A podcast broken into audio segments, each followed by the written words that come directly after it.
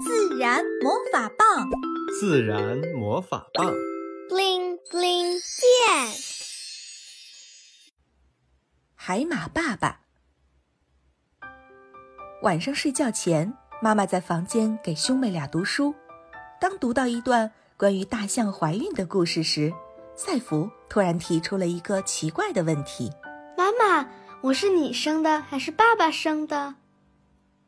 妈妈微微一笑，说：“你是从妈妈肚子里生出来的，但是爸爸也提供了帮助，所以通俗来说，你当然是妈妈生的，宝贝儿。”赛弗眨了眨眼睛，再次追问：“那所有的动物宝宝都是妈妈生的吗？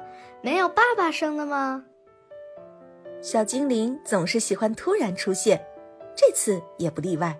他兴奋地抢答。有的啊，海马就是爸爸生的孩子。赛弗和维特惊奇地看着小精灵，他们之间形成了一种特定的默契。小精灵举起魔法棒，自然魔法棒，bling bling 变。三个人立刻被传送到一个巨大的神秘水晶球里，这个球里模糊地展现着海洋的景象。他们三个。逐渐缩小，渐渐地被吸入了水晶球中的海洋。当他们再次出现时，只见绚丽的珊瑚、金光闪闪的沙粒以及各种颜色的小鱼，仿佛是一幅动态的画卷。一群闪着荧光的小虫在它们周围舞动，而遥远的深处似乎还有一个光怪陆离的海底城堡。赛弗兴奋地问。我们是不是真的在海底？当然是真的，小精灵回应。看那边，那就是海马一家。他们看到前面一个海马爸爸轻轻地摇晃着自己的肚子，那流畅的动作和节奏给人一种海马在跳爵士舞的感觉。海马妈妈则悠然地在旁边游走，它的尾巴偶尔会轻轻地触碰珊瑚。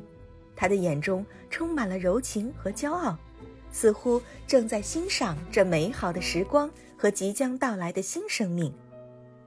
维特好奇地问：“为什么是海马爸爸生孩子，而不是妈妈呢？”小精灵笑了笑，用魔法棒指向了海洋城堡的方向。前方出现了小小的海洋剧场，屏幕上正在上映一部关于海马生活的纪录片。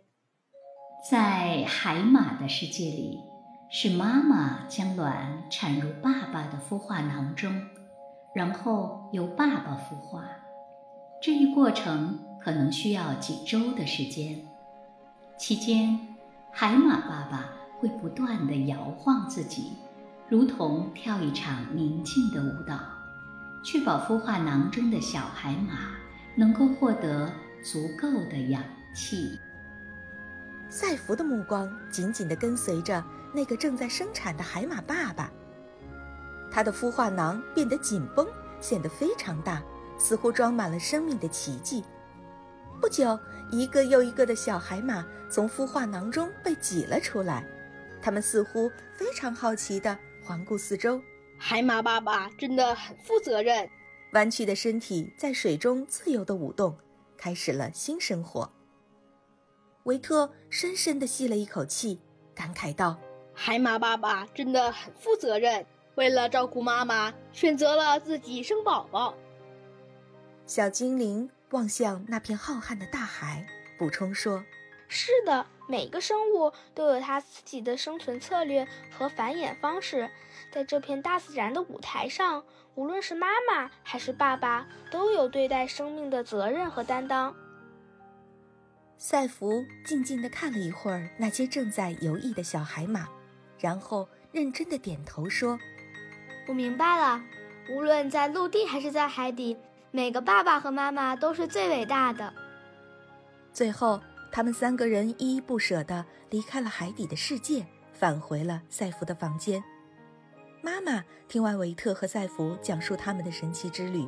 然后深深地吻了吻维特和赛弗的额头，轻声说：“每一天都有新的奇迹等待我们去探索。”